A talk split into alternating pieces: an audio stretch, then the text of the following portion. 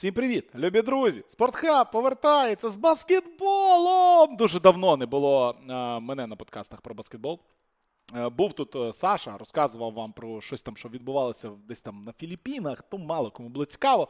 Е, якісь там люди рандомні грали, хтось там вигравав, хтось там програвав. Коротше, всі добре знають, що футбол це гра, де грають 22 людини, а виграють німці. А оказалось, що баскетбол це теж гра, де грають 10 людей, а виграють завжди е, німці. Тому новий сезон баскетбольний стартує, і ми його стартуємо на спортхабі. Олександр Прошута, Віталій Величай. Говоримо сьогодні про баскетбол в Європі. Євроліга попереду. Олександр Прошута, Сань, ти заскучився? Да. чесно. Я, ну, ну ти так розказуєш. Ні, ну ти ж просто пропустив чемпіонат світу, в тебе там були поважні причини. Потім Я його в аудіорежимі прослухав. Ні, ну ти молодець, але ж ти, щоб ти його прослухав в аудіорежимі, хтось не вставав за комп'ютера по 10 годин. Uh-huh, Тому це ж таке, тому так, я трошечки, ну, було, був час відпочити. Отак от я скажу, був час відпочити, був час пер, пер, переналаштуватися, вже так підготуватися до старту сезону. От Ми перед, перед подкастом говорю, що вже у нас є коментаторський розклад на перший тур Євроліги. І ось ти вже розумієш, що ось ось воно ось воно вже близько. Хоча ми записуємо цей подкаст ще 8 днів до старту сезону. Я не думаю, що щось трапиться дуже радикально. Це не НБА. Тут Дем'яна Ліларда не поміняють з Баварії в Альбу, чи я не знаю, з Мак. Макабі, е, з Баварії в Макабі. Так? Ну Тут якісь, може, трансфери стануться, але я не думаю, що вони там щось радикально змінять. Тому, власне, ми записуємо, а е, е, трошки раніше, так, ми записуємо трошки раніше, ніж могли би. Але я думаю, так, ну, в мене очікування високі, хороші, тому що минулий сезон Євроліги був, як на мою на моїй пам'яті, одним з найкращих, якщо не найкращим. Цього року головна складова, яка нас цікавить, не змінилася в Євролізі. Про це одразу треба казати. Так, команд з болот нема. Є, звісно, всякі клоуни, які на ті болота їздять грати грати контрольні матчі, але ми про них е, теж обов'язково скажемо, помітимо, так би мовити, так, червоним прапорцем, щоб ви там думали, за кого вам вболювати чи за кого не вболювати. Але в цілому, ось цей головний момент він залишається. І дуже цікаве міжсезоння було. Я завжди активно останні роки, особливо коли є телеграм-канал, я слідкую за цими трансферами, там розписую, описую, сам собі там якісь схемки малюю і так далі. Але ось це міжсезоння, воно в багатьох місцях дуже сильно переплюнуло минулі, тому що була така повноцінна міграція, такий реальний обмін між NBA та Євролігою гравцями. Там одні зірки пішли, інші туди прийшли. Тут е, оновлення суттєві, дуже дуже суттєві оновлення в багатьох ключових клубах, скажімо так, так, для Євроліги. Ми теж зараз про це скажемо. Тому дуже цікаве міжсезоння і дуже цікавий сезон. Нас чекає сезон, в якому реально, я думаю, з 18 команд десь 15 реально претендують на вихід до плей-офф. І з цих 15 десь 10 будуть боротися за місце в фіналі чотирьох. Я такого рівня конкуренції, чесно кажучи, не пригадую особливо в цьому форматі, от коли 18 команд, коли немає цього рандому з другим груповим турніром, коли там більша кількість матчів і так далі, буде дуже цікаво. Тому так, я дійсно мені дійсно дуже цікаво ось на цей сезон Євроліги подивитися. Так він буде довгим, так він буде непростим. Але я думаю, що знаючи так ось цю специфіку Євроліги, про те, що реально кожен матч має значення, я думаю, що нас чекає щось дуже дуже цікаве. Ну так, е, якщо ви хочете слідкувати там детально за Євролігою, тому що дійсно у Сані в телеграм-каналі там дофіга новин, е, і деколи вони там проскакують дуже-дуже так е, неочевидно, але там є за чим поспостерігати. Сьогодні ми будемо в цьому подкасті розбиратися з тим, що нас чекає у наступному сезоні Євроліги, тому що я е, випав. З фіналу чотирьох і до до даного моменту я там в Євролігу взагалі не заглиблювався, навіть не відкривав ростери і взагалі не розумів, що до чого Е, там відбувається. Тому сьогодні будемо поговорити і будемо говорити, і Саня буде знайомити і мене. І вас з командами, іменами, тренерами, які там десь хтось кудись пішов, тому що 5 змін тренерів це теж досить багато для 18 команд. Е, І ти знаєш, от я думав, з чого почати. І потім зрозумів, що ну слухай, я ж я що коментую на, на, на, на, зазвичай? Я ж коментую футбол. А яка моя ліга улюблена? Це Бундесліга. Ну і як можна не поговорити про команду, яка мені здається, от найгайповішою на на вході в цей сезон? Нагадаємо, минулого сезону в плей-офф Євроліги вийшли Олімпіакос Барселона, Реал, Монако, Макабі, Партізан, Жальгеріс і Фенербахче. Не вийшли інші 11 е, команд, 10 команд, які грають у Євролізі, але цього року я хотів би реально розпочати передмову з команди, яка не потрапила до плей-офф з баскетбольного клубу ФК Байерн Мюніх. Так і називається цей клуб. Він не називається БК, він називається ФК Байерн Мюніх. Ну це нормальна історія. ФК Реал Мадрид, Baloncesto, ФК Барселона, Baloncesto. Це так, це так, нормальна так. практика. Так Так, тому Байерн звільнив Андреа Трінк'єрі і прийшов в команду Пабло Ласо. Не будь-хто у європейському баскетболі до цієї команди прийшли у це міжсезоння Карсен Едвардс з Фенербахчі, Айзек Бонга, якого ми добре пам'ятаємо за подкастами місячної давнини, та Больмаро, Ібака е, залишилися майже всі лідери, і Байерн це, як же правильно сказати, головна команда для хіпстерів цього року, чи ні? 200%. От ти прям вкрав моє ось це от визначення, так? Тому що я я реально хотів піарити в цьому подкасті взагалі по сезону. Це Баварія. Баварія це команда для хіпстерів європейського баскетболу, які такі, якщо такі є, в принципі, так. Але це реально дуже хіпстерська історія. І прихід Сержа Ібаки, який трапився десь два тижні тому, чи там 10 днів тому. І Причому навіть от мої литовські колеги, які там мега-інсайдери, так вони кажуть, що ну, це було абсолютно неочікувано. Що і, по-перше, Ібака поїде до Євроліги, по-друге, що він поїде до Німеччини, не до Іспанії, не до Туреччини, не до Греції, ні до якоїсь іншої країни. Він їде до Баварії і їде доволі суттєво допомагати цій команді, незважаючи, що йому 34 роки. Дійсно, Баварія, як на мене, це найцікавіше перебудова ось це міжсезоння, тому що у нас була і була і є власне перебудова в Туреччині, є перебудова Барселони. Ми про це теж скажемо. Але от Баварія це такий радикальний сплеск, радикальний підйом на новий рівень. Ну, як мінімум, він планується, тому що. Баварія цього року переїздить на більшу арену. Баварія суттєво збільшила бюджет саме на баскетбольну команду, тому що так потрібно розуміти, що в футболі Баварія це супергрант європейського баскетболу, це один з найприбутковіших франчайзів і так далі. Але в барс... в баскетболі в них бюджет був ну десь 10, 11, 12 в Євролізі. Тобто вони так дуже розумно тратили гроші. В них вони були. Не потрібно казати, що Баварія це якийсь там без... безхатько, так е, на рівні там турецьких чи там російських свого часу клубів. Але так, дійсно, Баварія не витрачала мільйони. При цьому Баварія була доволі ефективною. Давай згадаємо, що за цю еру Андреа Трінкєрі вони двічі були в плей-офф, причому вони обидві серії тоді програли по 3-2. І з серії з Міланом вони взагалі на рівне грали два роки тому в Барселоні. Минулого року вони програли, будучи восьмим посівом, будучи андердогом, але реально боролися. І ось тут е, така несподівана, як на мене, перебудова з одного боку. З іншого, треба казати про те, що Андреа Трінкєрі, при тому, що він ну, один з найцікавіших за стилем, за тактикою, взагалі за харизмою спеціалістів в Європі, він не виграв з Барсел... з Баварії жодного титулу, крім Кубку Німеччини. Тобто вони не виграли жодного чемпіонату.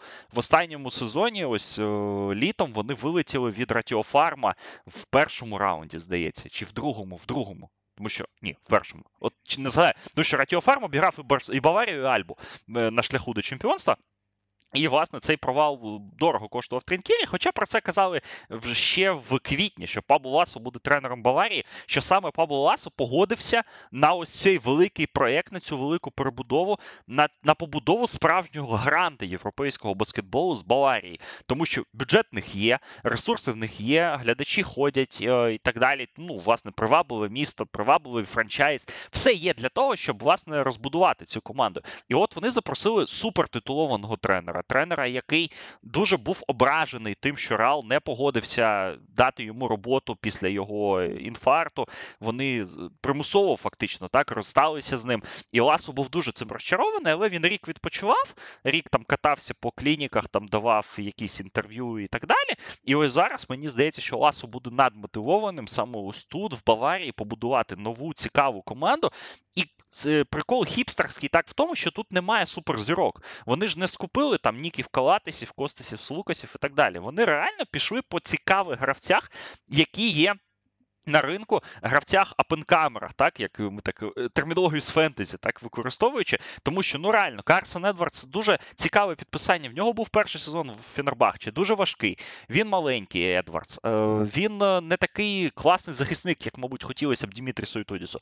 Але Едвардс це супер цікавий гравець на цей сезон. Сільвен Франциско був одним з лідерів грецького перестері минулого року. Він їздив на чемпіонат світу в збірній Франції грати. Це рівень, як не крутий ти виграти конкуренцію всіх цих недопроспектів з NBA і поїхати в 12, так вони там провалилися на тому чемпіонаті, але це не показник. Леандро Больмаро лише три роки тому вибирали в топ-20 драфту.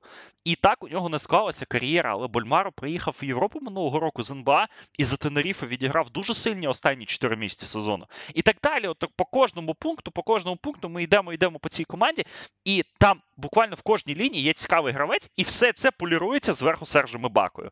Так, і Баті 34, так він вже не DPOA е, з NBA, так яким він був, не блок-машина, яку ми там свого часу драфтували в першому раунді NBA Fantasy. Але це все одно шикарний гравець, це все одно ветеран, який дасть е, міці, дасть сили. Ну і в Євролізі 34 роки. Навіть з цим графіком ігр це не так важко. Е, Отело Хантер це довів декілька років тому, граючи там до 37 на вищому рівні. Я впевнений, що Ібака е, буде дуже-дуже готовим. Ну і, власне, свіже спечені чемпіони світу Айзек Бонга, якого ти згадав, Нільс Гіфі. Ну і, звісно ж, Андреас Обст, наш тепер кумир кумир всіх хіпстерів баскетбольних. Так, Ми про нього і так добре знали в Україні.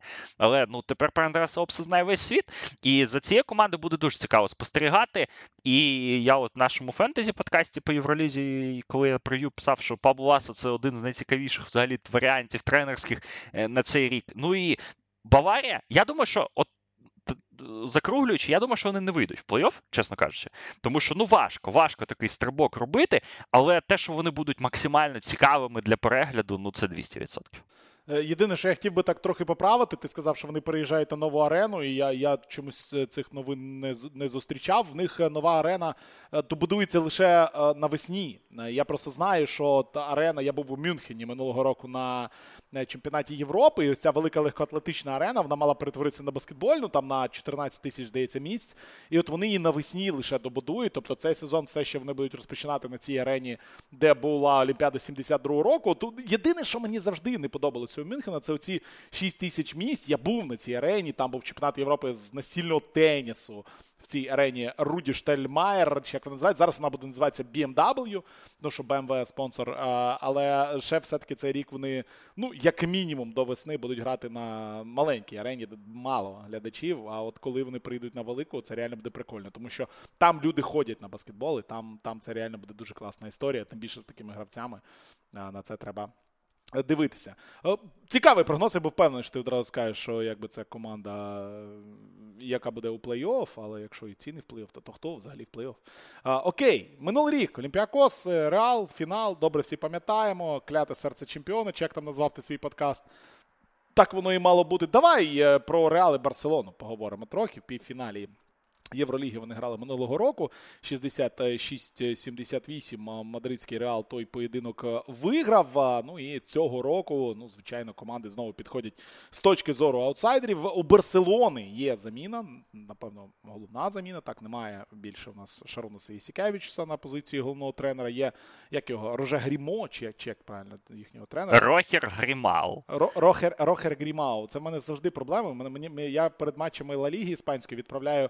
Повністю складу обох команд дружині, яка вчить іспанською. Вона мені розказує, як правильно прізвище цих людей взагалі виговарювати. Ну це... тут же ще ж нюанс в тому, що це ж каталонська навіть, а не.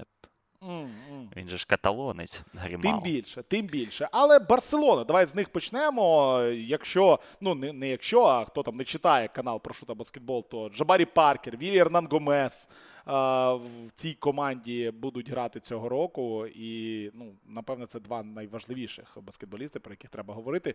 Що по Барсі? Давай я почну з того, що ти як сказав, Барселона і Реал. Насправді, от Барселона і Реал не були б собою, якщо б вони не провели абсолютно два полярних міжсезоння.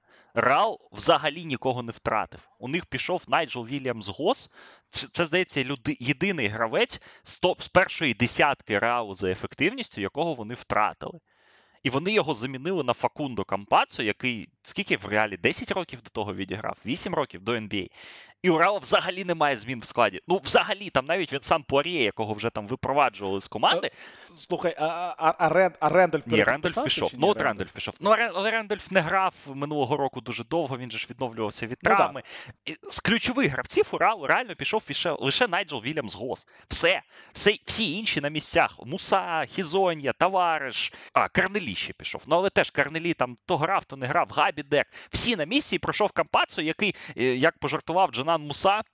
На прес-конференції під час суперкубку Іспанії, коли в нього спитали, а що Кампацо додає цій команді, він сказав, він нічого не додав, тому що він тут все. Він до нас тут вже був, а ми тут ми тут додаємо, а не він. Він отець, типа, а ми тут так прийшли побавитися. І реально, перші матчі, те, що я побачив в сезоні, ну Кампацо ніби ніби ні, не не їхав в NBA, ніби не було цих там трьох сезонів в Денвері, в Далласі, цих митарств е, Кампацо баскетбольних. Він повернувся додому, і він реально виглядає дуже круто. Один з кандидатів на титул МВП сезону для мене просто однозначно.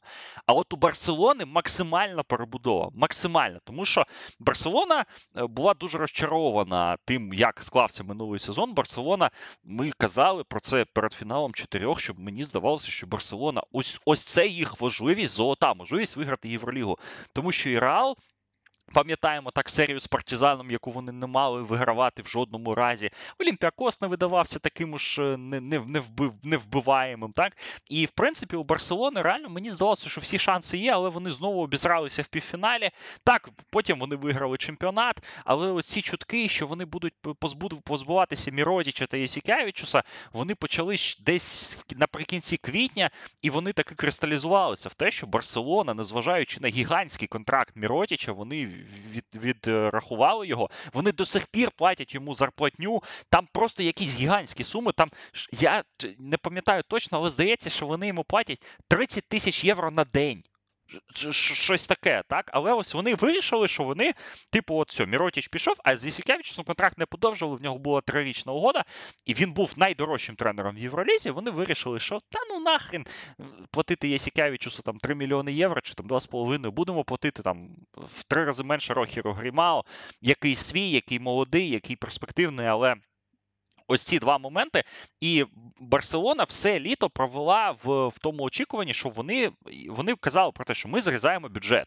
Що у футбольного клубу проблеми, і власне це впливає на баскетбольний. Баскетболь нічого не виграв. Цей контракт Міротіча величезний, але скорочення бюджету на 20%, яке анонсувала Барселона десь в червні, воно виявилося настільки смішним, ну в контексті тих масштабів, яких, е, які є у Барселони по грошам, що Барселона собі в це між сезоні дозволила викупити контракти Даріо Брізуели, Зунікахи та Жоеля Пари з Ховентуда. Це молоді, ну не молоді, пари відносно молодий. Брізуелі вже 28 років, відносно молоді гравці іспанські, але за цих двох гравців Барселона заплатила по мільйону євро лише баяуту. Це називається економія. Чи чи що це? Ну це це, це діч повніша за таких гравців платити баяути по мільйон, а потім ще їм платити контракт. Ну і звісно, Джабарі Паркер за 2 мільйони євро. Так, це не Міротіч за 6. Але ну розказувати про те, що змінилося там, що суттєве зрізання бюджету, ну це якийсь дуже дивний мув від менеджменту Барселони. Але з іншого боку, так вони позбулися Міротіча, позбулися і Сікевичуса трошечки перегорнули взагалі ось цю сторінку клубу. Ну і запросили декілька нових гравців. Так, ключове, мабуть, підписання, ти, як ти сказав, це Вілі Ернан Гумес.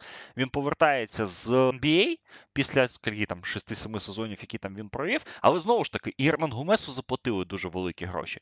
І я не дуже розумію це підписання в контексті того, що нікуди не подівся. Ян Веселий з команди. І коли грають між собою, верніше в парі грають Веселий та Ернан Гумес, ну це виглядає як якийсь баскетбол 93-го року а не баскетбол 2023-го. І підписання Джабарі Паркера, воно також воно цікаве, воно ризиковане, воно хайпове. Але чи є в нього ноги, чи є в нього бажання грати. Бажання грати є. От інтерв'ю в нього вчора вийшло велике на американському ресурсі, де він там розпинав просто NBA сучасно і так далі. Сказав, все, я наївся цього гівна. Мені 28 років, я ще не старий, я хочу перезавантажити кар'єру.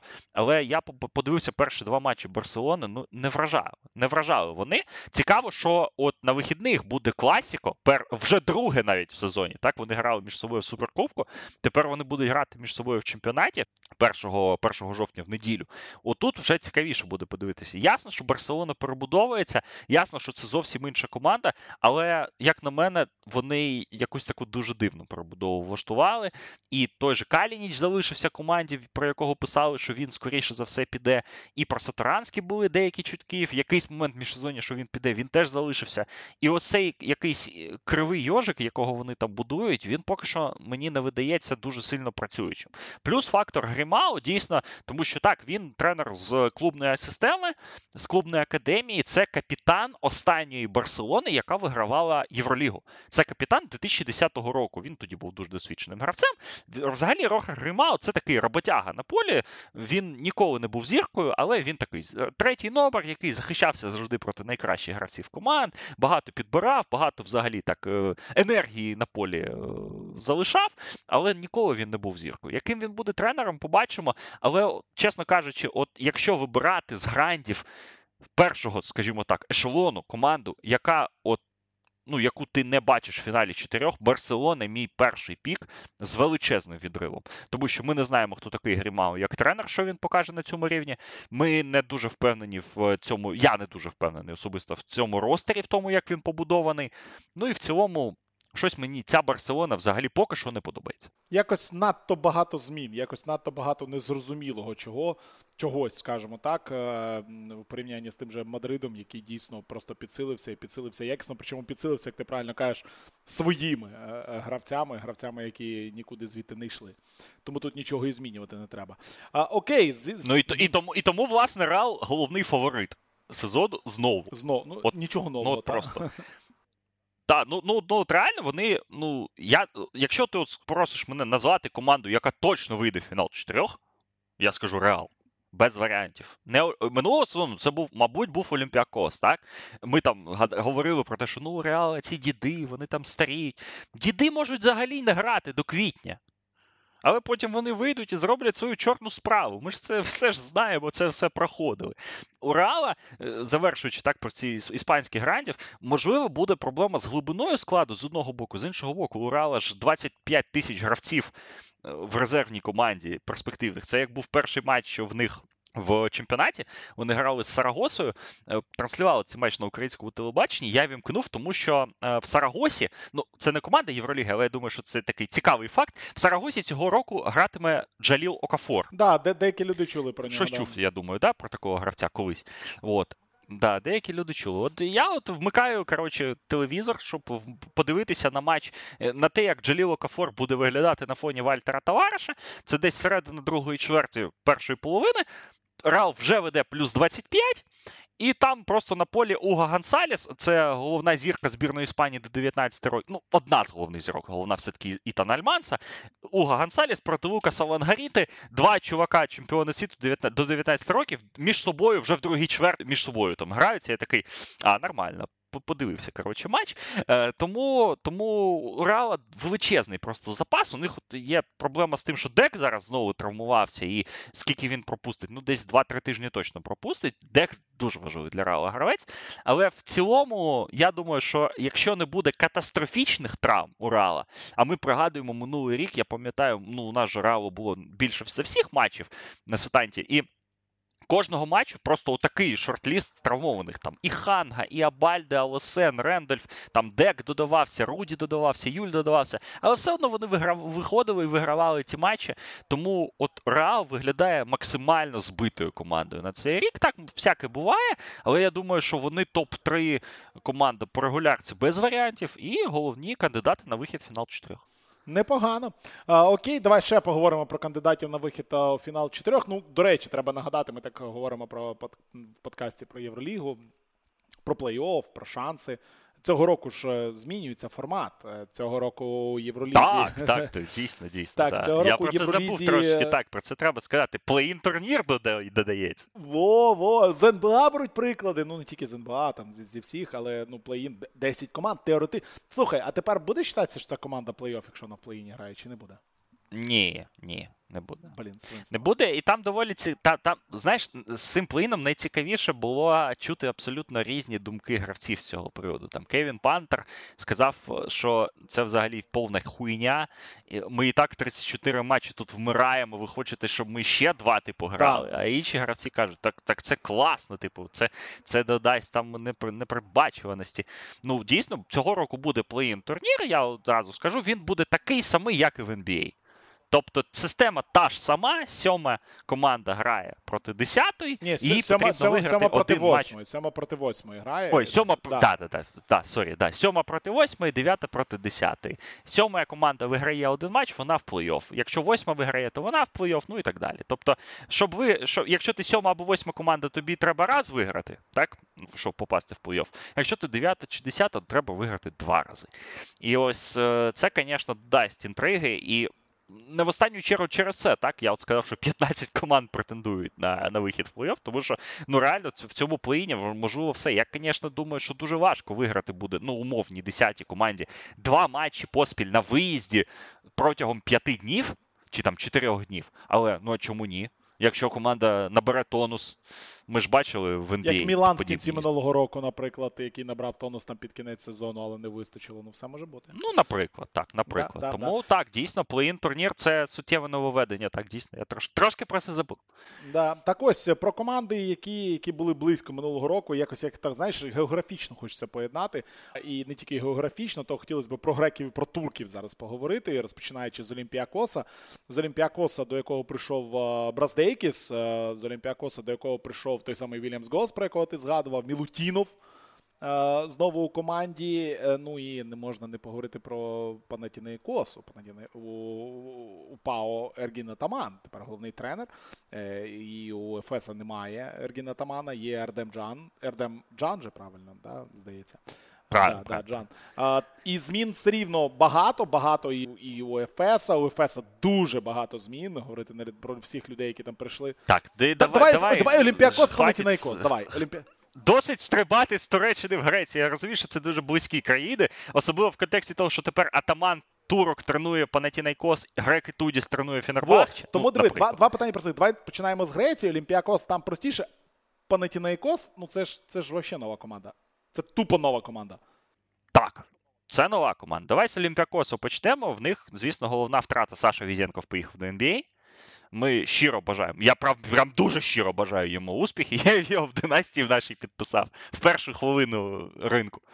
От е, я реально щиро йому бажаю успіху. Це величезна просто втрата для Олімпіакоса. І як Олімпіакос буде його втрату компенсувати, це, мабуть, одна з найголовніших інтриг цього сезону. Тому що з одного боку Олімпіакоса фантастично глибока команда. Вони там набрали того ж Смілутінова. Люк Сікма фактично він буде заміняти Візенкова, але ж ми розуміємо, що ті навички, які Візенков має, замінити ну ну, ну це факт нереально. І от вони колективно будуть це, це все намагатися зробити, але пішов Візенков, пішов вже і Костас Лукас з Олімпіакосу. Тобто Олімпіакоса забрали двох найключовіших гравців. Всі інші залишилися. Залишився Вокап, залишився Папа Ніколао, залишився Мустафа Фаль, навіть там Айзея Кеннон залишився, залишився Георгіос Барцокас як головний тренер, але реально втрата Слукаса та Везенкова ну це просто вирвати серце та одну з нирок. З Олімпіакоса. Тому я не знаю, як вони будуть це робити.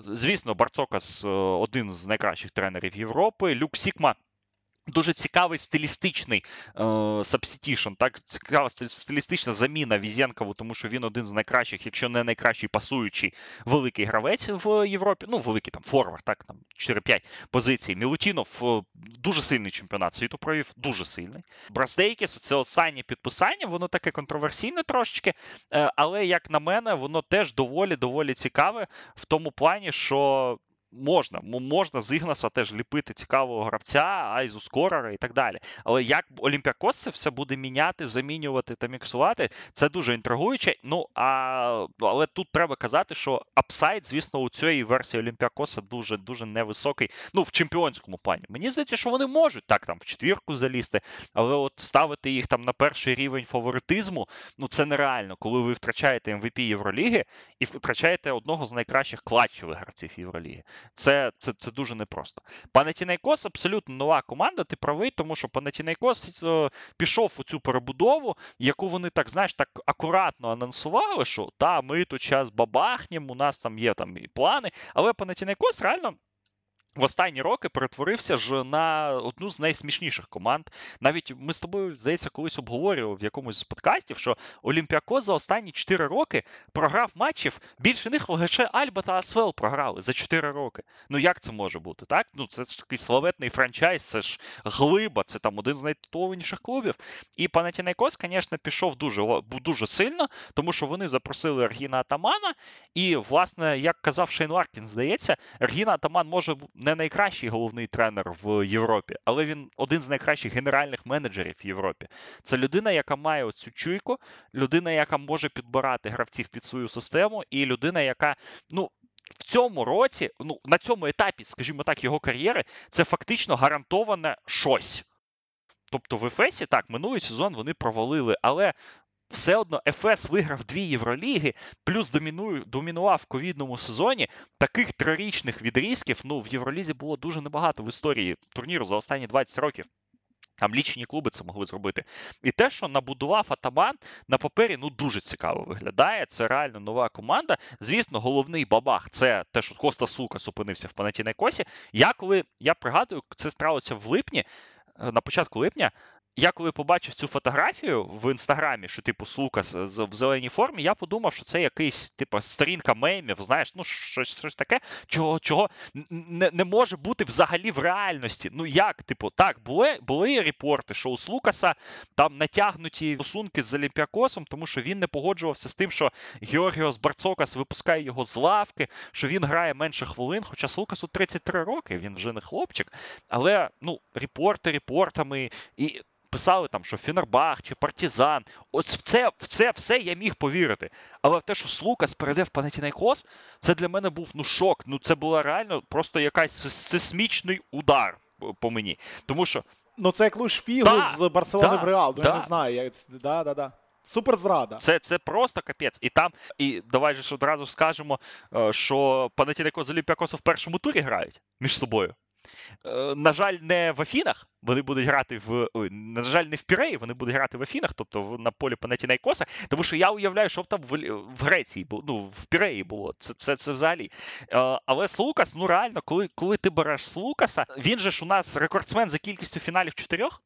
Він, здається, в 10 чи в 11 фіналів, в 10 точно, я не пригадую, вже трошки збув.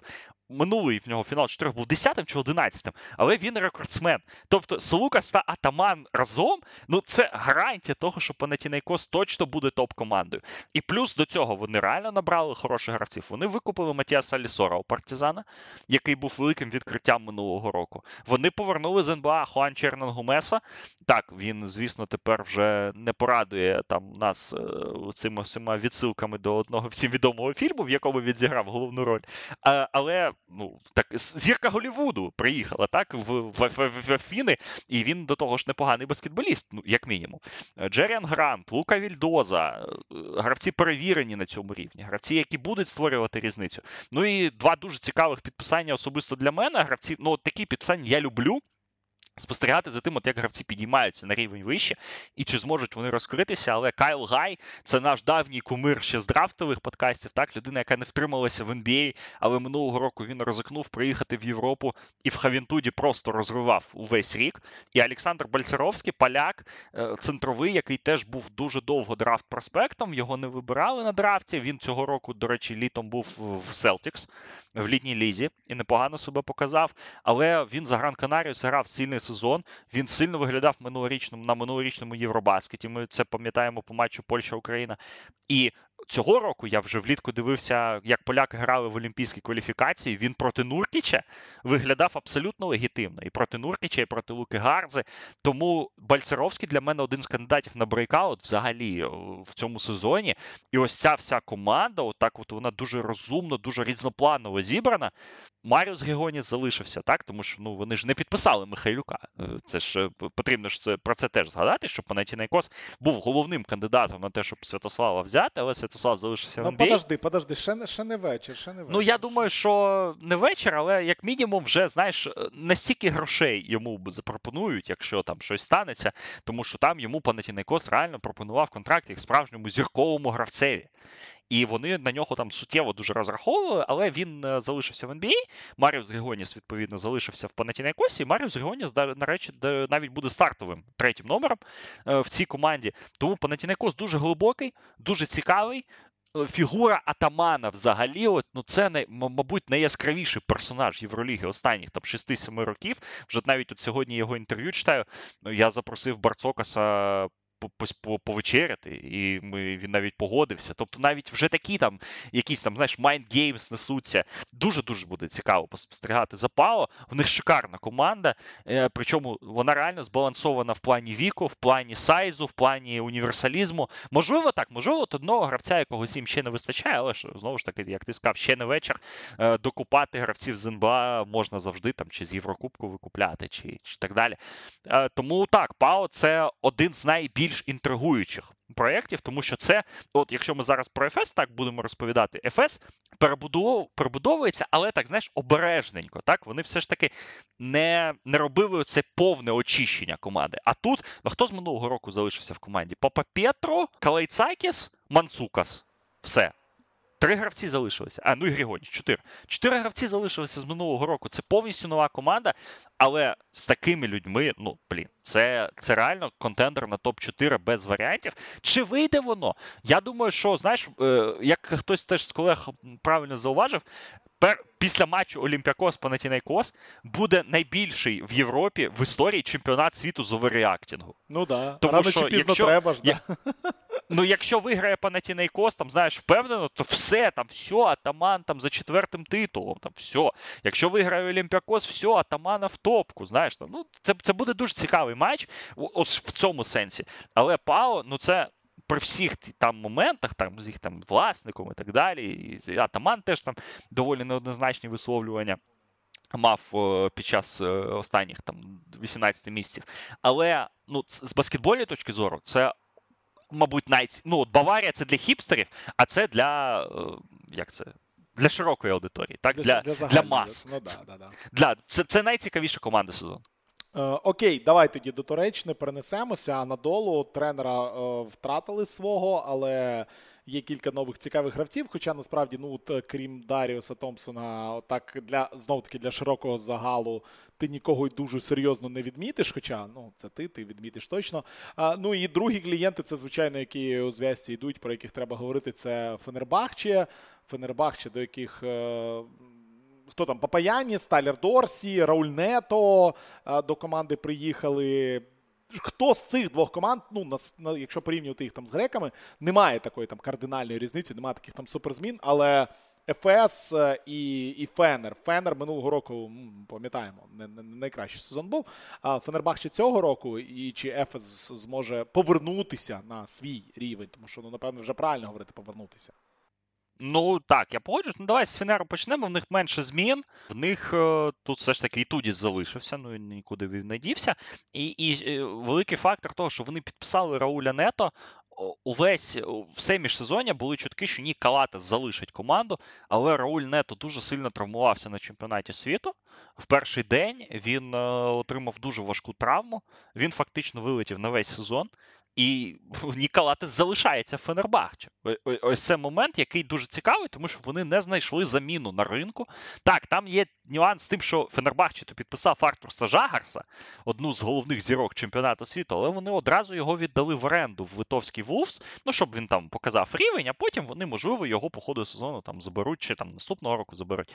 У Фенера так не так багато змін, тому що е, ключові гравці команди це Джонатан Мотлі, Найджел Хейс, Калатес, Гудуріч. Іліч, Дайшон П'єр, Скотті Вілбікін. Дорсі був, до речі, в Фенері. Він минулого року по ходу сезону пройшов.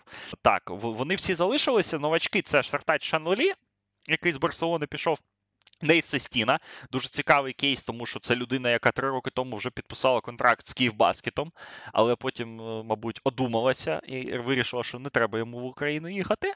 Залишилася ще на рік в, в лізі розвитку, потім вдало в Туреччині два сезони, і ось Нейт Сестіна вже в Євролізі. Ну і власне головне підписання це Папаяніс. Я не дуже розумію, чесно кажучи, це підписання, враховуючи те, наскільки класно Джонтон Мотлі провів минулий рік, але і Тудісу видніше побачимо. У Фенера, мені теж здається, не така висока стеля. Знаєш, от якщо порівнювати там з тим Шпао там, чи чи навіть з Ефесом, але ну, це надійна команда, і як би ми там не ставилися да, особисто до Дімітріса і Тудіса, він все ж таки один з топових. Херово. Це ти сказав. Я теж до нього не дуже добре ставлюся, але він топ-3 тренер Євроліги для мене без варіантів.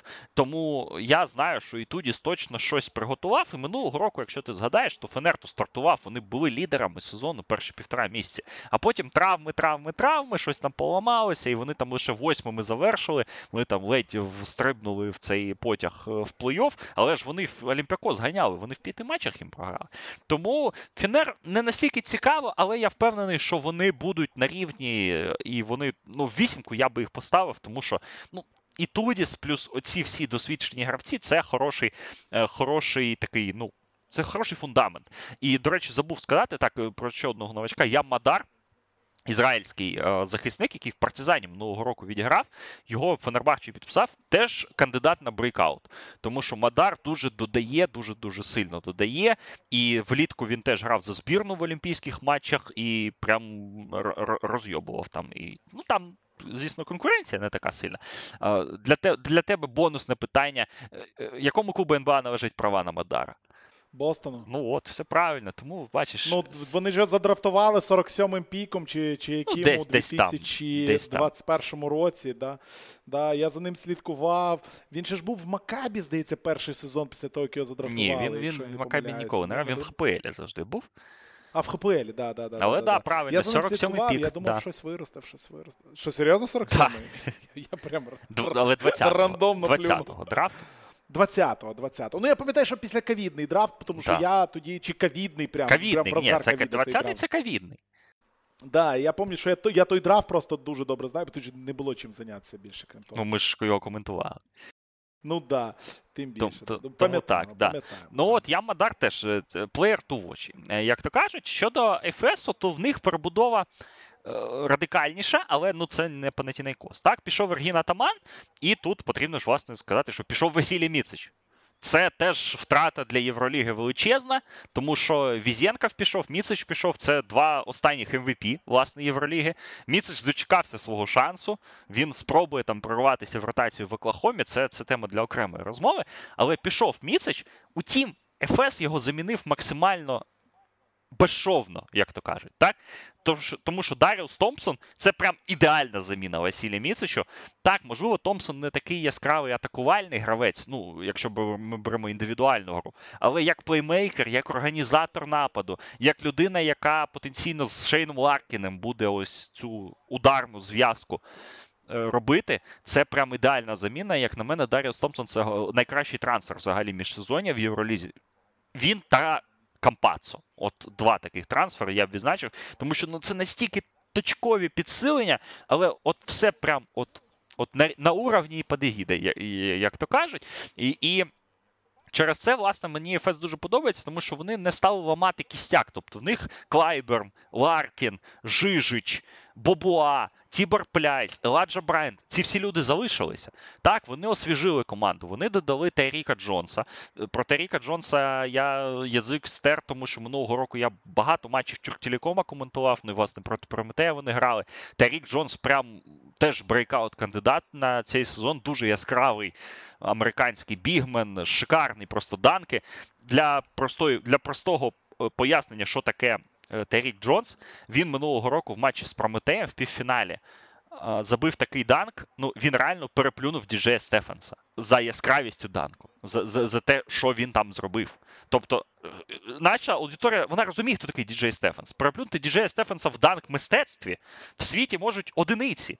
З реальних баскетболістів.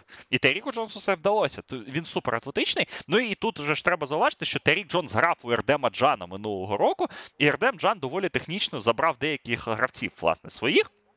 За собою, тому що і Аркан Єлмаз, ключовий форвард е, Тюркелеком минулорічний турок, і ось власне Джонс вони переїхали за ним.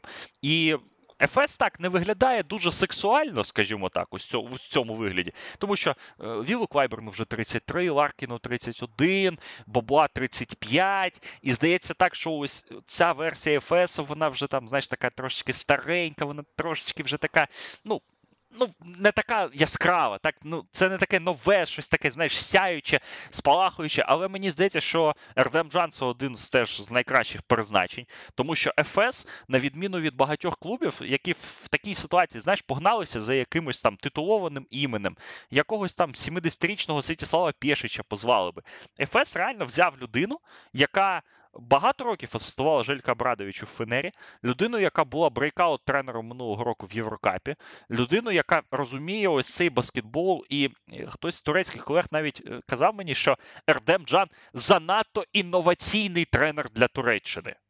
Тобто він, знаєш, так, типу, плює на оці всі канони, так, на ці всі авторитети, він будує своє і воно працює, тому що Тюрктелеком минулого року ну, він е, реально в фіналі Єврокапу лише програв, і в чемпіонаті Туреччини в них був шикарний сезон. Тому. Ефіс він не виглядає, скажімо так, як один з фаворитів сезону, як це було в останні три роки.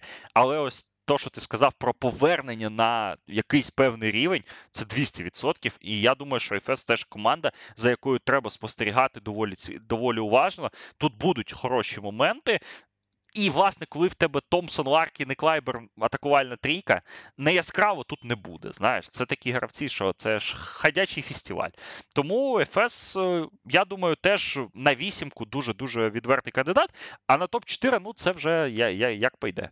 Як Бог дасть. Слухай, хотів перенестися зараз е, до Західної Європи, там з, з невеличким е, з невеличким заїздом на північ. Але ну, все-таки раз ми там вже поговорили про Туреччину, про про Грецію, зачепили трохи русські бабки, то не можна не залишитися на темі і дуже коротко поговорити про, про русські бабки про про Газпром, про Цервену звезду і про головного спонсора Цервени звезди. Тому що, коли ти говориш про зміни, десь точкові, десь не точкові.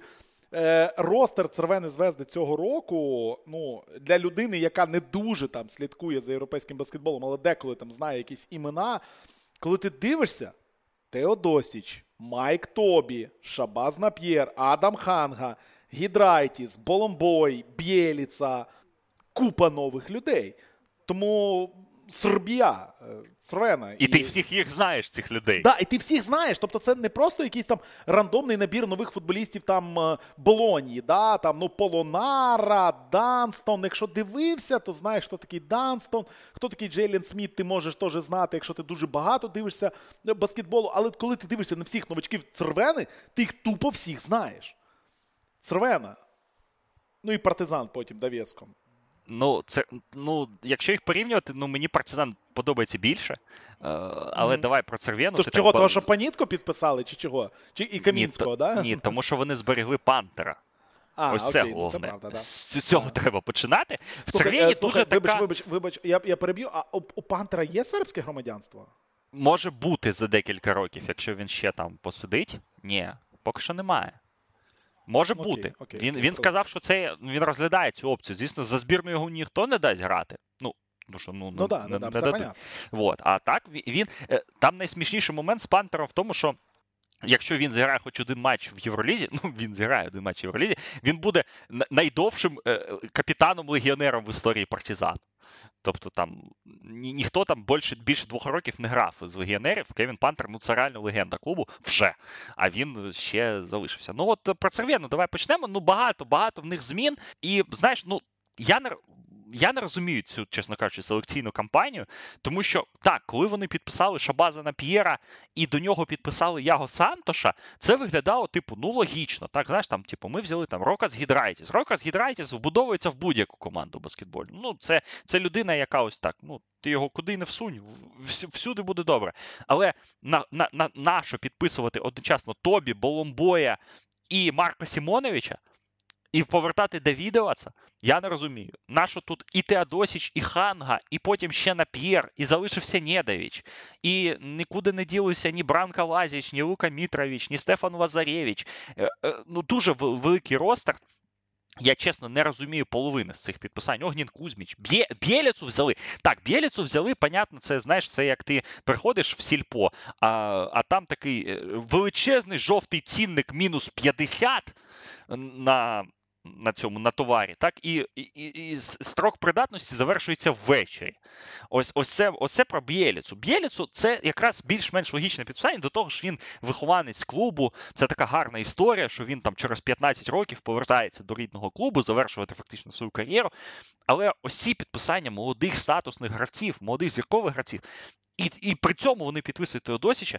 Я не не розумію, що вони будують, але вони набрали гравців на два склади. Як воно побудується, і що воно буде, побачимо. Побачимо, це дуже цікава команда в цьому плані, але так, вона, знаєш, цікава для вивчення. Я не думаю, що Церв'яна зв'язда. Так, вони будуть, ну, звісно, в них величезна перевага свого майданчика. Тут треба зауважити, до речі, що Церв'яна зв'язда цього року гратиме теж матчі домашні на Штарк арені, не на своїй маленькій, а на Штарк. Вони з партизаном домовилися, що вони будуть ділити арену, тобто вони будуть грати і ті, і ті. Це взагалі шок насправді. Це просто шок, то що вони домовились. Ну да. Ну якось домовилися, бачиш. І е, була статистика, що кожен з клубів продав по 12 тисяч сезонних абонементів на ці матчі. Тобто там буде феноменальна атмосфера, це без питань. В них величезний хомкорт адвантаж, мабуть, найкращий власне в, в усій Євролізі. Але я не бачу, як Црвена звєзда. Або або реально тут е, пів команди підуть просто нахер по ходу сезону, так? Ну тому що хтось не буде грати. Ну я не бачу, як ти в одній задній лінії помістиш Теодосіча, Яго Сантоша е, і Нап'єра. Ну ну хтось з них точно не буде грати. Причому Яго Сантош, ну ми його бачили на чемпіонаті світу. Феноменальний. Теж на breakout. Ну, людина йде до гори, до гори. Теодосіч вже їде з ярмарки, йому 36 років. Він погодиться на роль ментора, він погодиться на 10 хвилин, так як і Бєліца. Ось ці питання для мене вони вони дуже великі. Я не розумію, що що побудувала Церв'яна зв'язда.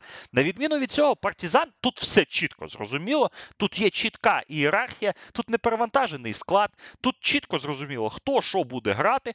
І якщо вони ще одно, їм потрібен один центровий. Тому що було багато чуток, що вони підпишуть Німая Секету португальського бігмена з NBA, але Кета там щось там підписувався з Бостоном, потім його, власне, відрахували, він потім залишився. Ну, коротше, там ну, ці, ці тягамоті найде. Партизану реально не вистачає одного класичного бігмена, тому що вони е, втратили Матіаса Лісора. Матіаса Лісора важко назвати класичним бігменом, але ось такого типажа гравця у цьому партизані зараз немає. На жаль, на жаль, зараз не, немає. Залишилися е, окрім власне Кевіна Пантера, ключовий момент, що залишився Зак Лідей. Тому що три ключові гравці команди було Пантер, Лідей і Лісор. Оце був такий кістяк. Інші гравці там допомагали і так далі. З, з трьох залишилися двоє. Це для Сербії це нечувана просто історія. Просто нечувана. І давай згадаємо, що ж е, партизан був реально в кроці від підписання Ніколи Міротіча під час е, літньої кампанії. Це це, це взагалі була б теж феноменальна історія. Якщо б Міротіч таки доїхав до Білграду і грав би за партизан, але він відмовився, поїхав грати в Мілан, щоб його там не розпинали на вулицях фанати за те, що він обрав партизан, а не Церв'яну зв'язку.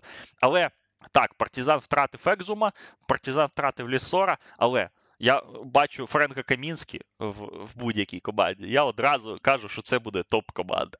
Я не можу. Я не Ігор Бойко, звичайно. Це головний фанат Френка Камінські в нашій країні. Але я десь, я думаю, в топ-5 я входжу. Матеуш Панітка в цю команду вписується ідеально. Піджей Дозір дуже цікаве підписання, тому що, як на мене, його просто незаслужено турнули з NBA через травми. Він гравець е, потенціалу. Е, він може повернутися до NBA, мені здається, за декілька років. Алекса Аврамович на чемпіонаті світу був ледь не головною зіркою збірної Сербії в певних матчах. І все це полірується персоною Желько Абрадовича, який минулого року довів, що скільки б йому не було років, він залишається е, на вершині тренерської баскетбольної ієрархії в Європі. Він, мабуть, голад тих тренерів, які зараз ще працюють, тому що так там Душа Івкович вже помер, Девід Блат вже вже не працює. Там Пєшич 74 роки. Желька Абрадович я просто машина. І партизан плюс згадаємо. Як вони вилетіли минулого року з Євроліги. Я думаю, що партизан в плей-офф буде. Ну, не те, щоб точно, але він має бути в плей-офф. Тому що коли в тебе Пантер, коли в тебе Камінський, коли в тебе Аврамович. Блін, от не були б вони сербською командою, я б за них вболював прям кожен тиждень. Але маємо те, що маємо. Ну, е, знаєш, з сербськими командами завжди така проблема. Я згадую завжди твою серію подкастів перед е, плей-офф минулого року, і коли ти хайпиш партизан, е, що вони з реалом, і ти такий, блін, а а реально, як баскетбольна команда, це класна команда. Ну, але ну, ну ти фізично не можеш болівати, блін, за партизан. От Тупо не виходить взагалі. І в підсумку ми добре всі пам'ятаємо, чим все закінчилося. Реал не мав вигравати Євролігу минулого року. Ну але але е, дзюдо перемогло. Але я думаю, дзюдо що перемогло. Я, я я, думаю, що одна сербська команда точно буде в плей-офф. Ну, навірно, це Можливо, дві будуть в ні, я за ні, я за партизан. Ого. Мені не подобається ростер Цервіни. Тобто, дивися, якби я... ти ставив, якби ти ставив гроші, хто з них буде вище, і по 1,95 тобі дати коефіцієнт, ти би поставив на партизан? Партизан. М, цікаво. Да. Цікаво. Окей. Okay. Okay. Я би поставив на партизан. Але Церв'єну списувати не можна. Вони минулого року вони ж багато розповідають про те, що якщо Факундо Кампацу випустили одразу грати, а не там через 6 турів, так то вони б теж би. І і, і це легітимний е, аргумент, тому що Церв'єні там не вистачило двох перемог до плей-офф. Вони би за новими правилами в плей-ін би потрапляли. А в плей-іні з сербами, та хто їх знає? Кончені люди. Лади, поїхали далі е, до до Європи, але все-таки приїжджаючи до Західної Європи, ми там коротко будемо поговорити, напевно, вже про команди там про про французькі, про італійські. А, Жальгіріс і і Макабі. Я не знаю, як їх можна було об'єднати в, в один. Не знаю, в один блок, але в мене так вийшло. Жальгеріс це команда, за яку, ну, очевидно, у нас завжди вболівають більш ніж за будь-кого. Жальгеріса цього року Мітрулонг прийшов з Мілану і прийшов один з моїх улюблених гравців в історії баскетболу Брейді Менек.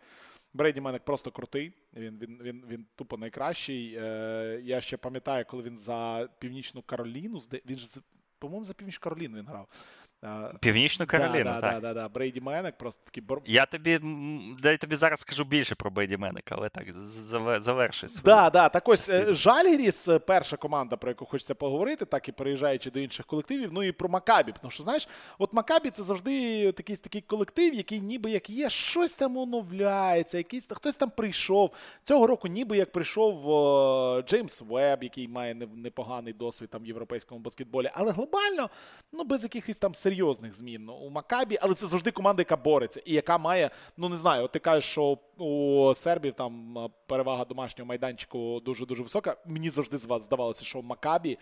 І це, напевно, топ-2 команда Євроліги, а можливо, і топ-1 за рахунок того, що далеко летіти, е, за рахунок Home Court Advantage. Вони вдома дуже-дуже добре грають. Тому от Макабі і Жальгеріс. Давай з Жальгеріса все-таки почнемо. Чи є за що вболівати цього року українським вболівальникам? Тому що ну за кого вони ще будуть вболівати, якщо не з Жальгеріс? Ну так, тут варіантів інших немає. Михайлюка Михайлюк не підписався. Більше у нас гравців українських в Євролізі немає, на жаль. Тому так, Жальгеріс це наша головна опора та надія. Жальгеріс так втратив Ігнаса Браздейкіса ось на, на пропорції. З, з одного боку втратив, так, а з іншого боку, вони отримали за нього 500 тисяч євро. І я думаю, що Жальгіріс ці гроші використає доволі розумно. Так, у Жальгіріса у Жальгіріса головне підсилення внутрішнє. Від них відновився Кінан Еванс. Тому що хто пам'ятає минулий сезон? Кінан Еванс отримав розрив Ахіла в грудні, на початку грудня, в домашньому матчі проти Фенербахче. Він порвав Ахіл на першій хвилині матчу, який Жальгіріс виграв плюс 30. Ось е, Кінан Еванс реально минулого року був MVP кандидатом до до цієї травми. Ну, можливо, не першим, але він там в шорт-ліст, там топ-5 е, гравців він точно входив. Кінан Еванс відновився, він вже грає в баскетбол, і Жальгіріс Жальгеріс е, за рахунок цього тільки виглядає, як на мене, дуже цікаво. Так, вони взяли Мітру-Лонга, щоб розвантажити його. Я дуже високої думки про Мітру-Лонга, тому що так, в нього минулий сезон не склався в Мілані, але ми пам'ятаємо, який це був сезон для Мілану, так і наскільки там все було погано на старті, і потім воно вже там помінялося без Мітру-Лонга. Але Мітру-Лонг до цього в Бреші був MVP серії А. І МВП серії А приїжджає в Жальгіріс грати з Кінаном Евансом в одній задній лінії. Вони зберегли Роланса Шміца. Вони, власне, зберегли увесь свій литовський кістяк, тобто Буткявічу, Слікавічу, Солановас, Дімша, Довідас Гідрайтіс, Бірутіс. Вони всі залишилися в команді. Залишається Роланд Шміц, якого я на чемпіонаті світу, я не знаю, ти ж слухав подкаст. Скільки я його разів назвав найкращим четвертим номером Багато. на турнірі? Він, він залишається в команді. А ну і Брейді Менек це е, фактор, який лише поглиблює е, поглиблює те, що ви повинні вболівати за Жальгеріс, якщо ви з України, тому що Брейді Менек, як виявилось, має українське коріння. Більше того, Брейді Менек і його представники зондували. Підґрунтя про те, що Бреді Менек грав за національну збірну України. Це було влітку. Це, Ця інформація ніхто не знає окрім власне деяких людей. Ну, тепер всі будуть знати. Е, от.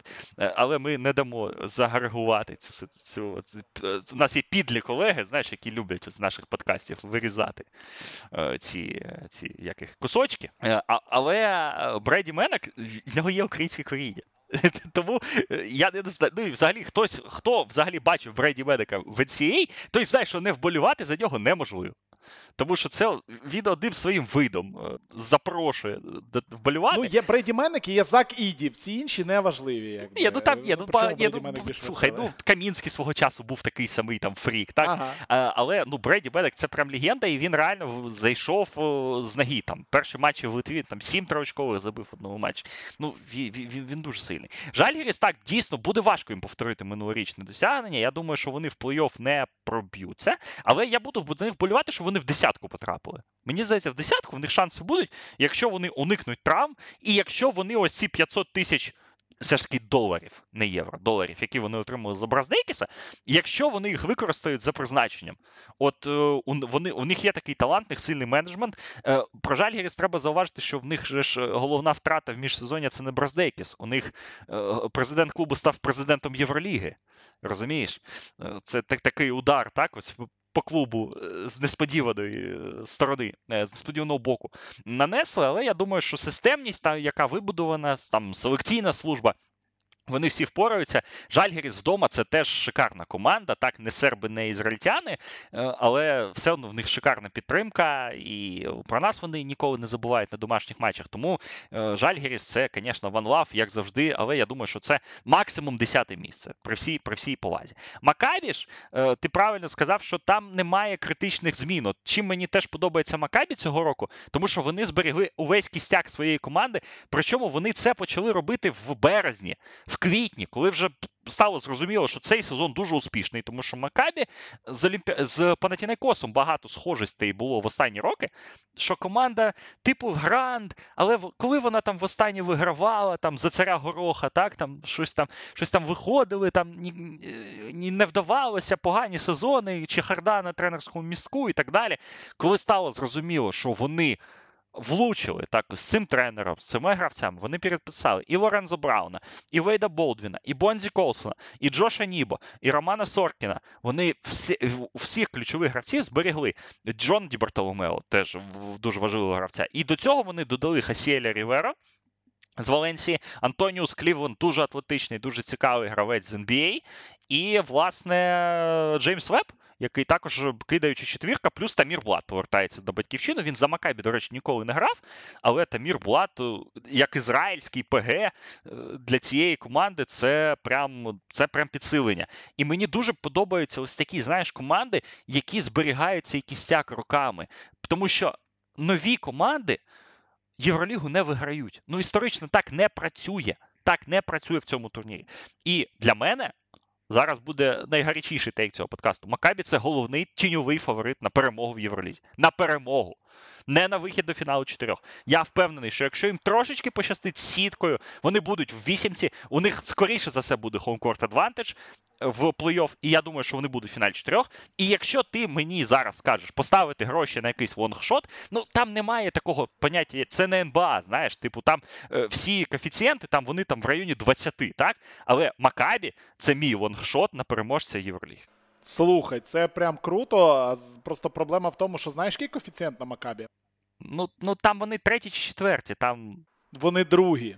Другі навіть. Ні, ні, ну 4,5 Реал, 4,5 Реал, 6 Макабі, 6 Панатінейкос, да. Ну це, ну це бачиш, а в тій конторі, в якій я ставлю, на Макабі 15 коефіцієнт.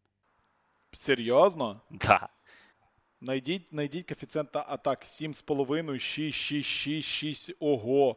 Ого. Але ми не скажемо, в якій конторі ставить Саша, тому що ця контора нам не платить гроші. А якщо захоче заплатити, то ну ви контакти є в телеграм-каналі Спортхабу. Ви напишіть. Все то, правильно. Да. Та, так, да. Ми, ми, ми, ми, просто ану, так вас піарити не будемо. Ану, ану, подожди.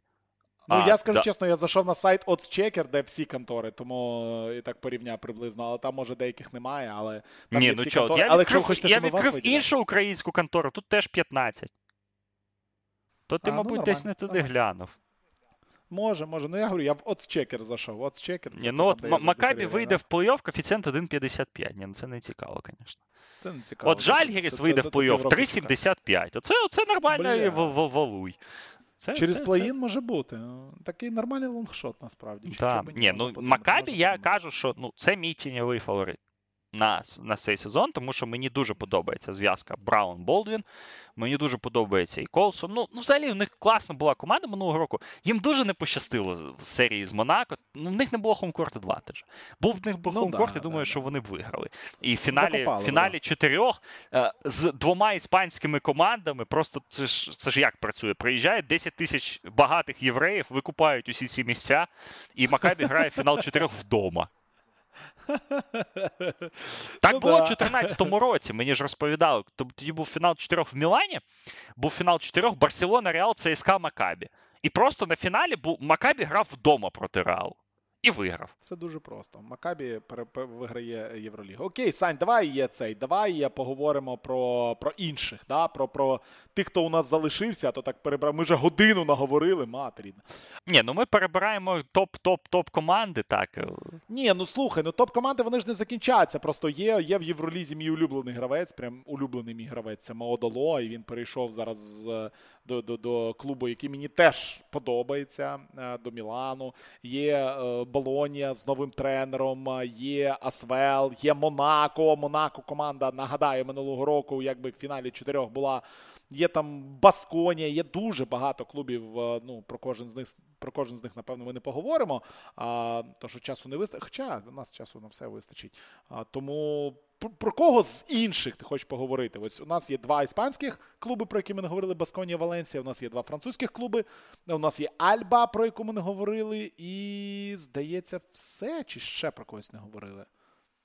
Здається, все. Здається, все. Здається, все. Тому, ну. Давай давай треба, з італійських почнемо. Треба розмовляти про два клуби, які якраз не які з різних країн, але вони неподалік один від одного знаходяться. Це Монако та Мілан. Тому що будь-яке прев'ю сезону воно буде неповноцінним без цих двох клубів.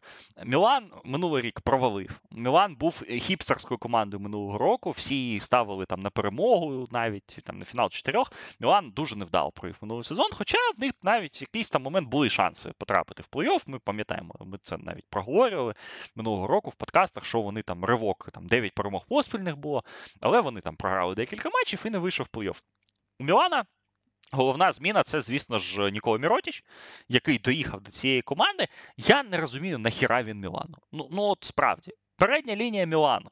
Нікола Меллі, Ісмаель Камагате, Йоханнес Фохтман, Алекс Пойтресс, Кайл Хайнс, Дж... Дж... Джамполо Річчі, Гільєльмо Карузо. Куди тут ще Міротіч? Це знаєш, ну це типу, якщо у вас вже все добре, ти ще годинник золотий покупаєш. Ну, з іншого боку, Міротіч же ж в Мілан пішов за суттєву знижку. І і Міротіч сам вибирав цей клуб, щоб от не було тиску так, да, там на нього там суттєвого від там фанатів, тому що дійсно так, в Італії люблять баскетбол, в Італії вболівають за баскетбол, але це не Сербія і там ще і не Греція. Так, куди Міротіч міг перейти. Тому Міротіч собі обрав більш-менш комфортне місце для продовження кар'єри. Міротіч тут однозначний лідер команди, тому що він однозначний топ-5 гравець Євроліги. Ну, як ти не крутий, для нього не стався. Е, Тому, е, власне, тому, власне, Міротіч це ну, це, це те, що міняє Мілан. Але Мілан втратив Шабаза на П'єра і фактично нікого не підписав йому на заміну. Так, вони взяли Маодоло, у них залишився Кевін Пенгос, якого вони теж все літо випроваджували просто з команди, але потім зрозуміли, що краще Кевіна Пенгоса залишити, ніж брати якогось кота в мішку на ринку. І в принципі, от змішані в мене відчуття. З одного боку, Міротіч, і якщо цей кістяк Мілана буде здоровим, тобто Шилдс, Меллі, Білі Берон, Фохтман, знову ж таки, після класного чемпіонату світу. В них теж, до речі, бачу, Мілана, два чемпіони світу в команді. Е, Фохтман та Ло. Девон Холл залишився, Тонут залишився. Команда класна, є гравці, є цікаві от елементи. Етторе Мессіна теж гуру, він залишається в своєму статусі. А от чогось мені не вистачає, чи балансу не вистачає, чи ось ця перевантажена передня лінія мене якось ем, гнітить. Не знаю, чесно. От е, Мілан е, за складом це, звісно, топ-8 команда, ну, без варіантів. Можливо, навіть топ-4. Але як складеться в них ця хімія, як е, воно вийде, не знаю. Вони от перший матч грали з Болонією в Суперкубку, програли. Втратили контроль повністю в другій половині, хоча я так цей матч так передивлявся там одним оком, не дуже уважно, не можу робити категоричних висновків. Але в цілому у Мілана глибокий склад, в якому який може перемагати, який знає, як перемагати. Чи буде він перемагати? Це ми власне побачимо. А щодо Монако, це команда, яка теж зберегла всіх лідерів, команда, яка фактично не змінилася, тому що, окрім підписання, про яке ми зараз поговоримо, вони поглибили французький ростер. Вони взяли Террі Тарпе, якого всі пам'ятають по Євробаскету 22-го року французи, такого білого чувака, який там виходив, і ніхто не знав, хто це взагалі, як там сказав Іван Фурніє. Я приїхав на збір, бачу, хто це, а потім він в стартовій п'ятірці зі мною виходить. Е, взагалі не зрозуміло було. Вони забрали мама ЖТ з Болоні, вони вони ще когось. А, і Петра Корнлі вони взяли. От Корнлі, до речі, класне підписання. Тому що Монако бракувало кидаючого четвертого номера минулого року. Ну і головне, Кемба Вокер в Монако. Це, мабуть, найголовніше підписання за статусом для Євроліги. От ти, от як людина, яка більш-менш орієнтується в Євролізі і орієнтується в НБА, от ти скажи, от Кемба Вокер це головне за хайпом підписання? Ну, напевне, так. Ну, типу, Ренан Гомеса це трохи не те. Кампацо був. Ну, Кемба Вокер. Кемба Вокер All-NBA да, плеєр. Кемба Вокер це гравець матчів Він всіх три роки тому стартував на матчі зірок. Ну, да, стартував. Да, да, да. Але знову ж таки, нащо він Монако? Ну як нашо? Тому що це Монако, тому що а хто ще має. Ну дивися, Кевін Дюран приїжджав до Монако на матчі. Да, бував, да. Ну от, от. Тепер треба, щоб було їздити до кого? Тепер треба, щоб приїхав е, Тейтум, тепер треба, щоб приїхав е, Ліброн, ще хтось. Ну от того треба насичати Монако. Ну, а де ще Та, мають грати такі гравці? Може, Майкл Джордан одразу. Що а чом би ні? А чому Майкл Джордан не може купити франчайз Монако? Ні, ну купити він все може. Ні, ну але ж я я, я не знаю. Це це таке це питання для інших подкастів, але Кемба Уокер ну точно найкращий гравець франчайзу, який, яким володів Майкл Джордан за останні 10 років, це точно. А може і в історії найкращий гравець Шарлота Кемба Уокер? М? Правильно ж? Тому тому так, ну ну але ну тут цікаво, як він що він взагалі з себе являє. Минулого сезону Кемба Вокер зіграв в NBA 6 матчів. Я чітко пам'ятаю, його підписав Даллас взимку. І він навіть в якомусь матчі 40 очок забив, чи там 35. В матчі, де Дончич не грав, так вони віддали м'яч Кембі, і Кемба там нафігачив, так Даллас програв, але щось він показав. Але після цього його відрахували, і його ніхто не підписав, і він залишався без клубу. Чи одужав він, як у нього з ногами, чи витримає він ритм ось цього всього? І минулого ж року був е, великий мем, коли в одній команді зібралися Майк Джеймс, Еліо Кобо та Джордан Ллойд усі передсезонні розмови були про те, що як вони втрьох поділять один м'яч. Коли Монако виграло чемпіонський титул у Франції, Майк Джеймс запостив фотку з ними трьома і, типу, там щось там ржав, типу, да, типу, ми все ж таки поділили один м'яч, типу, хейтери сосать. Вот. Але Майк Джеймс, е, коли він приходив до Доната Слорбонаса в подкаст, це було десь в серпні. Ну, коли коли починалися розмови про Кембу Уокера, Майк Джеймс зливався просто максимально. Видно, що йому це не, не зрозуміло взагалі. Як воно має працювати? Е, е, хто має жертвувати своєю ролью? Це ж Майк Джеймс. Він же вважає себе легітимно найкращим гравцем світу. Не те, що Євроліги. А тут якийсь Кемба Уокер приходить до нього в команду. Так, тут важливо обмовитися, що Джордан Ллойд пропустить перший місяць сезону через травму. І, можливо, це якось, знаєш, там зніме цю напругу, так, внутрішню. До того ж, Кемба не грає в чемпіонаті Франції. От Монако вже три матчі зіграло у Франції, вони так доволі рано почали сезон. Майк Джеймс та Окобо вдвох грають, плюс Матьос Тразель, як місцевий, типу, виходить під, підтримати ті хвилинки, які які вони сидять, чи е, створити пару. Це це дуже цікаво. Якщо цей експеримент спрацює, то звісно Монако також один з фаворитів. Але мені здається, що Монако буде дуже важко повторити минулорічне досягнення. Ну, в першу чергу, не через те, що Монако якийсь поганий, а через те, що саме досягнення, воно ну ось таке величне, так воно е, воно міцне, так вийти в фінал чотирьох з третьої, здається, спроби. Ну це сильно. Такого в історії Євроліги фактично не було. Але склад у них класний. Вони залишили всіх ключових гравців. Саша Обрадович е, залишився. Буде дуже цікаво. Монако, Монако, це це, це те, за чим потрібно спостерігати. Ну, ну і Кемба, це якщо Джабарі Паркер, знаєш, ми так доволі скептично ставимося. Але все ж таки це гравці, ну яких не можна порівнювати. Так, Джабарі там був топ-2 піком і так далі. Видавав там 20-очкові сезони. Кемба Вокер, повторюся, три роки тому стартував на матчі зірок. Він All-NBA плеєр, легітимний. На секундочку, а зараз а, зараз а зараз буде грати в команді, яка ну не зовсім то є претендентом на плей-офф. Ні, ні, на плей-офф, ні, ну чого ти так? Вони вони за за котируваннями другі на чемпіонство. Ось це мене дуже сильно дивує, коли я це бачу. Ні, Монако має бути в плей Слухай, якщо Монако не вийде в плей-офф, їх їх повиганяють нахер. Це це, це, це, це ж може бути. Інсайт? Це інсайт? Ні, це, ні, це, е, знаєш, як кажуть, educated guess. Це Educated guess, тобто я ж е, розумію, що хто хто там і що, плюс-мінус. Е, Ні, в плей-офф вони мають виходити, тому що якщо вони не вийдуть в плей-офф, це буде катастрофа.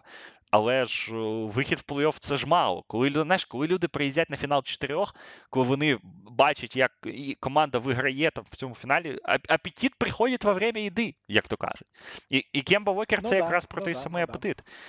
Якщо воно спрацює, це буде дуже сильно. І за цим буде знову ж таки цікаво спостерігати, ну тому що, ну блін, Кемба Вокер. Навіть от е, я читав якусь статтю, що, мабуть, найзірковіший гравець NBA, який в історії приїздив в Євролігу. Якщо не брати там, знаєш, там Домініка Вілкінса в 90-ті роки, коли він там в Грецію приїхав догравати. Ну, Домінік Вілкінс також був там суперзіркою NBA. Кемба не був суперзіркою, але такі гравці, от Кемба і Ібака, от це, мабуть, для мене Стоп, вибач, дивися, у у, у Кемби ж був максимальний контракт, правильно? Звісно.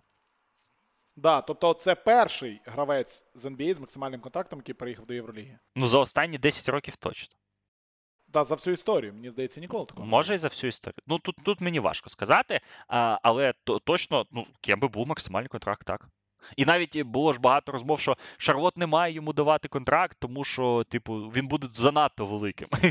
Ну, потім він в Бостон поїхав грати, і все, как би, але ж ну, Кемба чотириразовий All-Star, All-NBA гравець. Ну, це це, це, це не хрен собачий, вибачте. Це ну, реально да, супер, да, супер да, гравець. І як він тут вбудується, побачимо. Дуже цікаво. Ну, давай про про, про інші команди, так е, коротко, про про кого хочеться згадати, тому що ну я не знаю, що можна там згадати про про Альбу умовно, ну при всій повазі, як ну, до Альби. Давай, давай про, коротко. Про Альба, Альба дуже сильно перебудувалася. Вони фактично втратили всіх своїх лідерів, вони всі пішли на підвищення.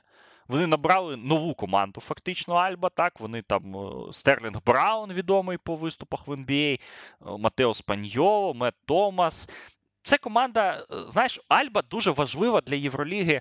Ну, по-перше, вони з Берліну, так, це важливий ринок. А по-друге, от вони вони роблять те, чим я не знаю в футболі, хто там Аякс так займається, там, чи якісь там інші клуби. Вони підтягують гравців до топ рівня. Альба, звісно, не буде проти. Альба, мабуть, буде найгіршою командою Євроліги цього сезону. Чи однією з найгірших.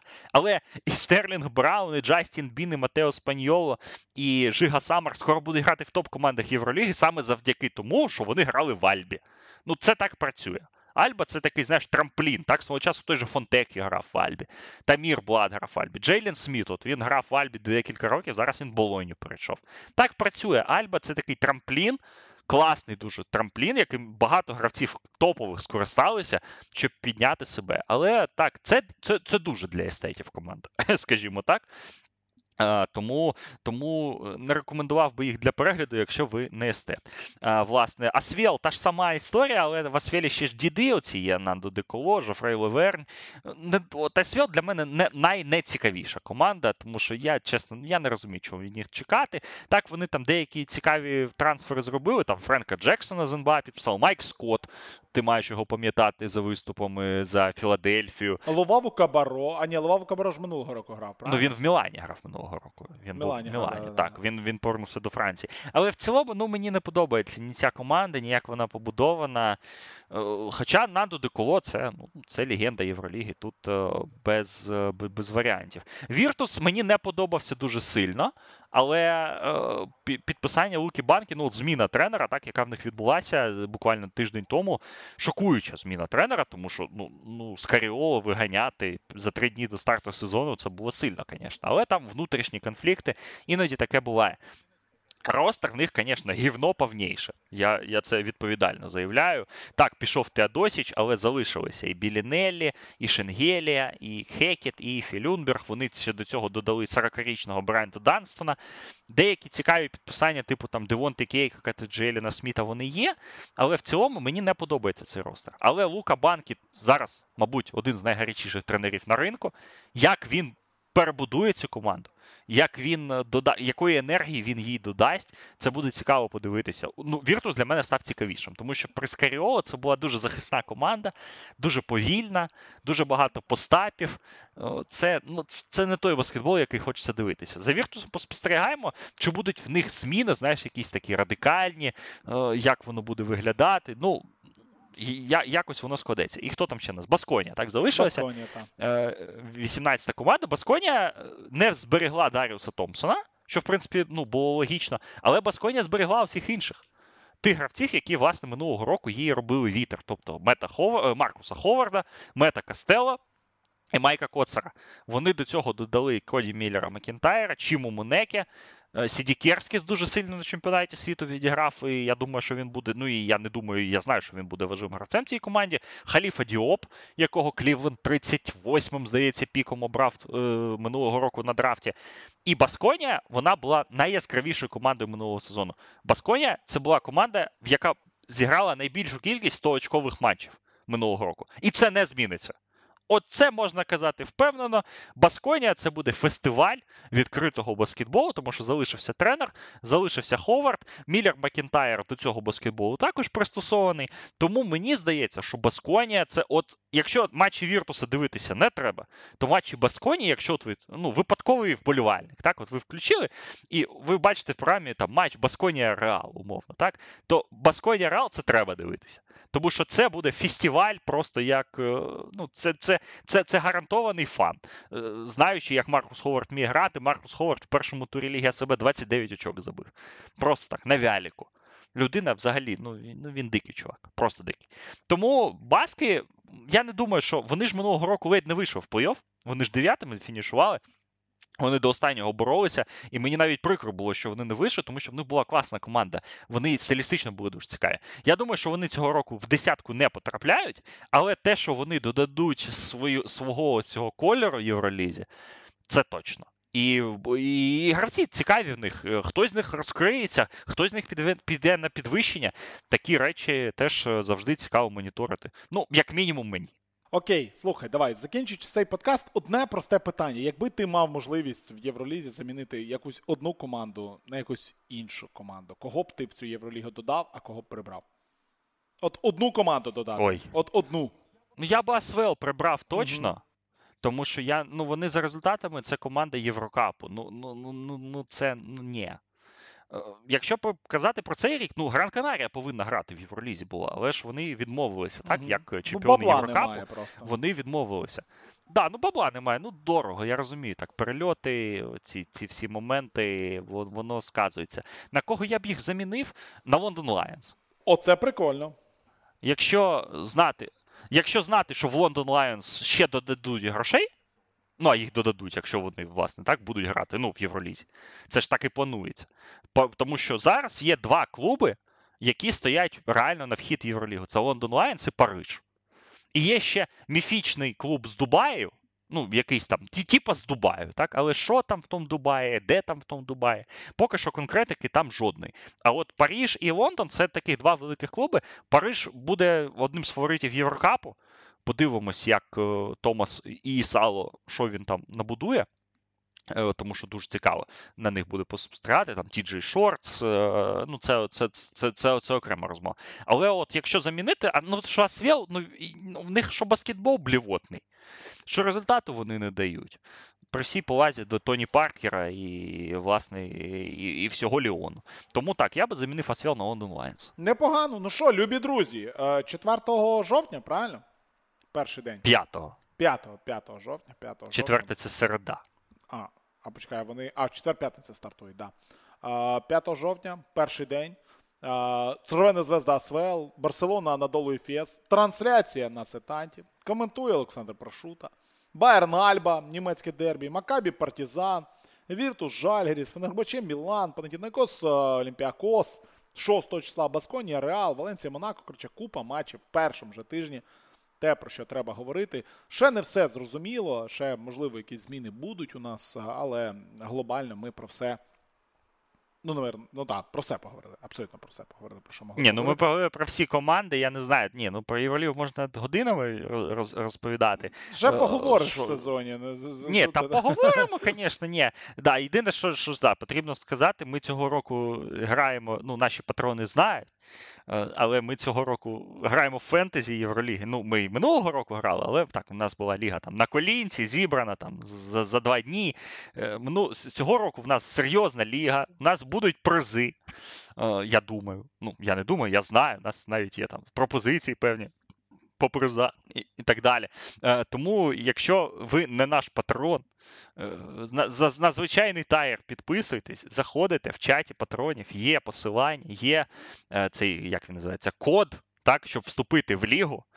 От, ви вступаєте, буде гра, будете грати. Ми граємо в дві ліги, ми граємо і в класичну, і в драфтову, але в драфтовій там на в драфтову ми експериментуємо. У нас навіть 10 я людей. Не ми навіть там... я не граю, да. Да, ну ти не граєш, да. Ну, ну, то, ну, ну, ні, ну, Це сьогодні, звісно, було відкриття року, коли я зайшов, а в Євроліги немає двіжка для live-драфту, розумієш? Ну немає. От я просто ну от я замовив тут у знайомих на, на наших спільних майстрів Excel файлік нам на, на, нам його зроблять, і ми чесно там відрафтуємо там по файліку, так, і я потім внесу на двіжок це все руками. Але ну, нащо ви робите драфт е, систему? І, і, і у вас немає двіжка для лайфдрафту. Ну, ну це це щось по-українськи таке, знаєш. Е, е, але, ну, Або ну, по Але ми, а, але є класичне фентезі Євроліги, так? Тому що ну, в чому різниця? В драфтовій ти задрафтував умовного Вальтера товариша, він твій і тільки твій. А в класичному можна брати всім товаришів, і бак, вокерів і так далі. Тобто в класичну фентезі Євроліги заходьте, будете грати з нами, можете, можете може, щось виграєте навіть. Ну, е, Фентезі, як ми. Про це говоримо в кожному подкасті про кожен вид спорту. Фентезі це популяризатор виду спорту.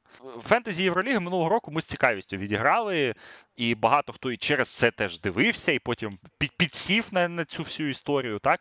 Тому я думаю, що що, що буде цікаво. Тому ось е, це це ж останнє, що потрібно зауважити. Заходьте в наш чат патронів, там є посилання, реєструйтесь, грайте з нами, вигравайте. Будемо, будемо. Я думаю, що навіть в мене був навіть подкаст для патронів, де я розповідав про сліперів кого брати. Я думаю, що декілька таких подкастів я сам зроблю по ходу сезону. Будемо консультувати, щоб цікавіше було. Знаєш, щоб щоб якось так воно все було на уровні подегіди, як то кажуть. Розганяємо інтерес. Розганяємо інтерес не тільки трансляціями, а й іншим. Да, а на Сітанті, на Сітанті в перший день сезону Барселона Надолу 21-30. Можливо, будуть зміни ще якісь. Можливо, грецьке дербі додадуть в п'ятницю, там в якомусь ютуб форматі, я не знаю. Ну про це ще е, про це ще це не зрозуміло. Точно, що зрозуміло, Барселона Ефес, і цього року так Сітанта показуватиме Євролігу, як і завжди. Щось на Ютубі, щось на лінійних каналах. Але я думаю, що один-два матчі за тиждень без без варіантів будемо дивитися. А якщо хочете дивитися більше, підписуйтесь на Євроліг ТВ. Там, до речі, ще, по-моєму, знижка 20%. Да, і все все можна подивитися, там не дуже великі гроші, весь сезон коштує. Тому, якщо є бажання, підписуйтесь і дивіться абсолютно все. Ну, але все найцікавіше, ми, як завжди, розкажемо в подкастах, в нашому чаті патронів, в який ви теж можете потрапити, якщо підпишетеся на Patreon. А, Ну і грайте фентезі, дивіться Євролігу, залишайтеся з нами. Ну а ми вам дякуємо. Півтори годинки ми поговорили. Сезон Євроліги скоро. Олександр Паршута, Віталій Волочай. Почуємось.